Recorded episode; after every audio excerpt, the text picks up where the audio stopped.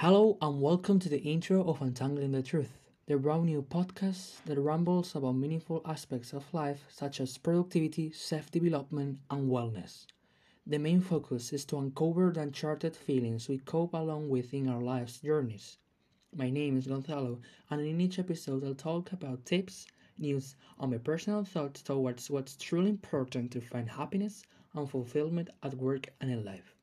I hope you join me in this new path don't rush life, and bye bye.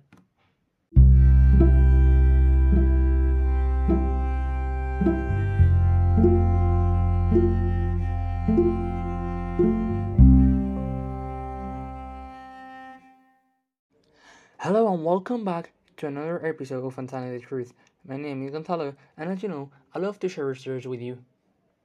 Today, 26, I think, of February is the last podcast of the month. I think I've been putting, I've been pretty consistent, and um, I've shared a lot of quite articles and quotes and ideas this time.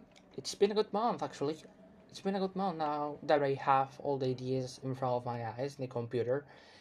Because today I'm gonna close the month with um, an article from a French uh, writer from Substack the page in which I usually upload my content each Sunday. And it's uh, from Anne Lacouth. Um, today we are talk about we're going to talk about gratitude and how does it feel to be thinking all day, and if it's bad or if it's good. I don't know. I think it's a bad part of saying thanks to everything, and we'll see right now. Let's go into it. Gratitude Traps. Hello, mindful makers. As a reader of the Maker Mind newsletter, you are probably interested in ways to make the most of your mind, which include taking care of your mental health, applying metacognitive strategies, and practicing mindfulness. A better very popular practice among people who care about these things is gratitude, whether it's maintaining a gratitude journal, expressing thanks to people who supported you, or taking a minute to appreciate the good in your life. A gratitude practice feels like an easy way to take care of your mind and yourself. You may think that gratitude is a no brainer, put intended, but it's not. Because it tangles your emotions with other people's motivations. It's actually a complex process that requires careful thought. This week, you will learn about gratitude traps, why they arise, and how to manage them when you fall into them. I also had a really great chat with Jennifer Smith, the founder of Scribe, about how we can increase our collective intelligence by scaling peer-to-peer learning. Enjoy your week dose of mindful productivity, unlearn. And now I'm gonna read the article of his art um, which page Ness Labs.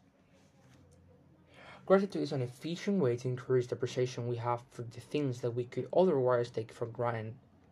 Practicing gratitude make make us feel more thankful for the circumstances we find ourselves in such as where we live, the work we do, the people we have in our lives, and the gifts we received. However, things are not that simple.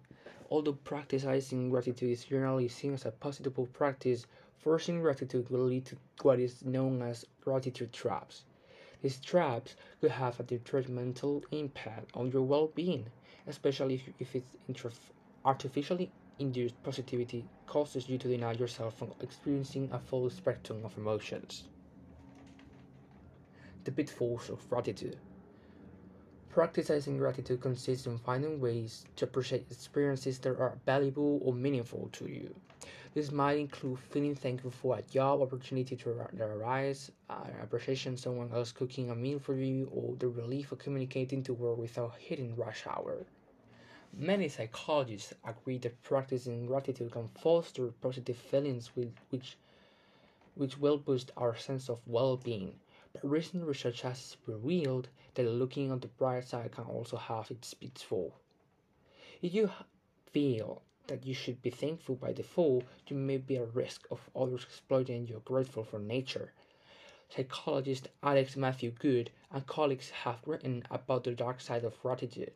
They have raised concerns that the benefits of positive personal gratitude can be outweighed by the exploitative behavior of others. For example, if you feel that you should be grateful to your boss for giving you a job and allowing you to support yourself financially, this emotional reasoning may prevent you from even contemplating that your controlling nature is concerning. While you focus on trying to be thankful, you may be compliant to the ways in which they harm you. Dr. Rita Su and colleagues reported that gratitude could also lead to what is called moral evaluation. Those who are grateful to someone may be more willing to evaluate the norms of honesty and justice. In the both example, being grateful to your boss could increase your willingness to lie from them if it might protect them or the business from harm. Furthermore, Dr. Ina Keskunov and Dr. Julie Becker found that when low power group members are grateful to high power group members, the power hierarchy becomes solidified. If someone in a high power group behaves badly but then offers things to someone with less power, this expression of gratitude pacifies those with less power. The least powerful are then less likely to protest their poor treatment. In this case, the expression of gratitude leads them to the justification of bad behavior of those who hold the power. The three types of gratitude traps. Gratitude traps comes in many forms and shapes, but there are three big categories of common ways they can occur in our lives. 1. Unauthentic gratitude. Unauthentic gratitude describes the display or feeling of gratitude for something that you do not truly feel grateful for. If you feel that you should be grateful for a gift that was thoughtfully chosen, you risk betraying your own sense of self worth. Subjectively asserting that you are worthy of someone's time and effort will improve your sense of well being more than forcing feelings of gratitude will. 2. Shame based gratitude.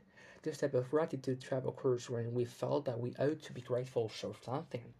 For example, you may tell yourself that you should be grateful that you have a job and therefore a steady income. However, if you're facing workplace bullying or feel chronically stressed, focusing on the positive does not leave room for interventions to improve your situation or your personal well being. 3. Comparative gratitude. By comparing ourselves to others, we attempt to force gratitude.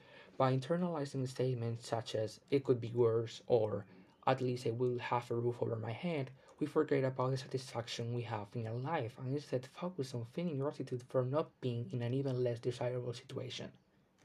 Comparative gratitude is an attempt to make us feel better about ourselves, but it does not help us to help see the positive in our lives.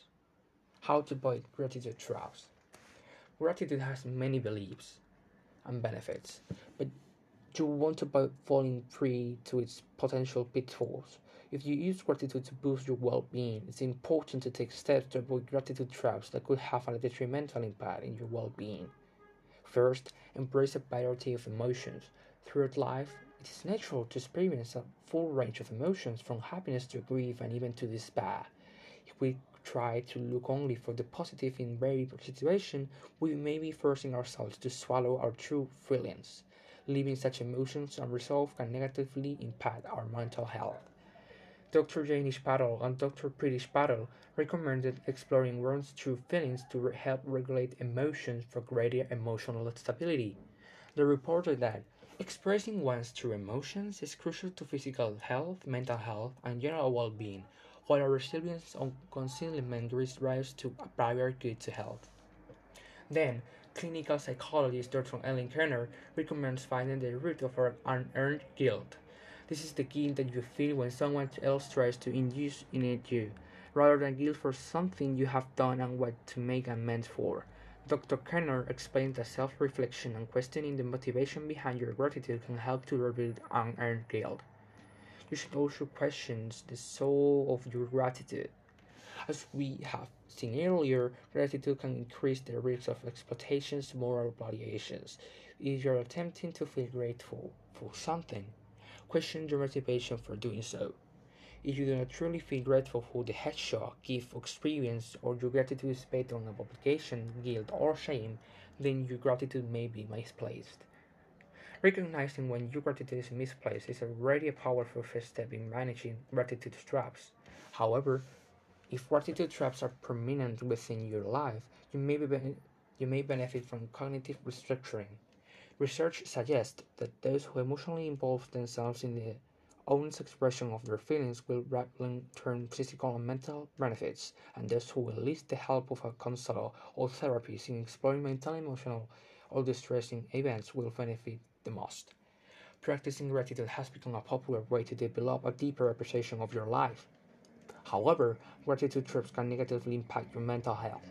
If you feel grateful or think you should be grateful for something, it is important to critically investigate where the gratitude is coming from. The wide range of human emotions should be embraced, and frustration, anger, and upset should be not stifled in the pursuit of thankfulness.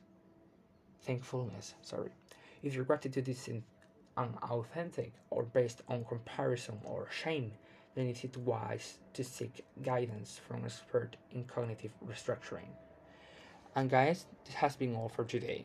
I hope you like it because I think it's very interesting. It's not that long as I said.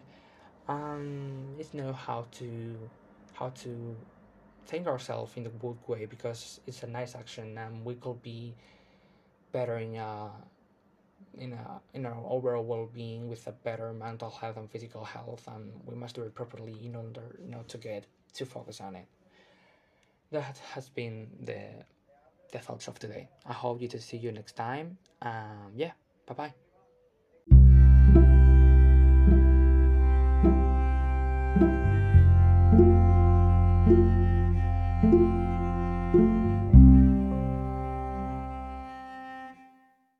this is the end of the episode. I hope you enjoyed and hey, don't forget to share with the people around you. The podcast is available on every platform such as Spotify, Apple Podcasts, or Google Podcasts. I upload it every time in Anchor.fm, a platform that is totally free charge and you can load everything you want totally free. And it's easy because Spotify makes you to pay nothing because of it because an enterprise that belongs to them.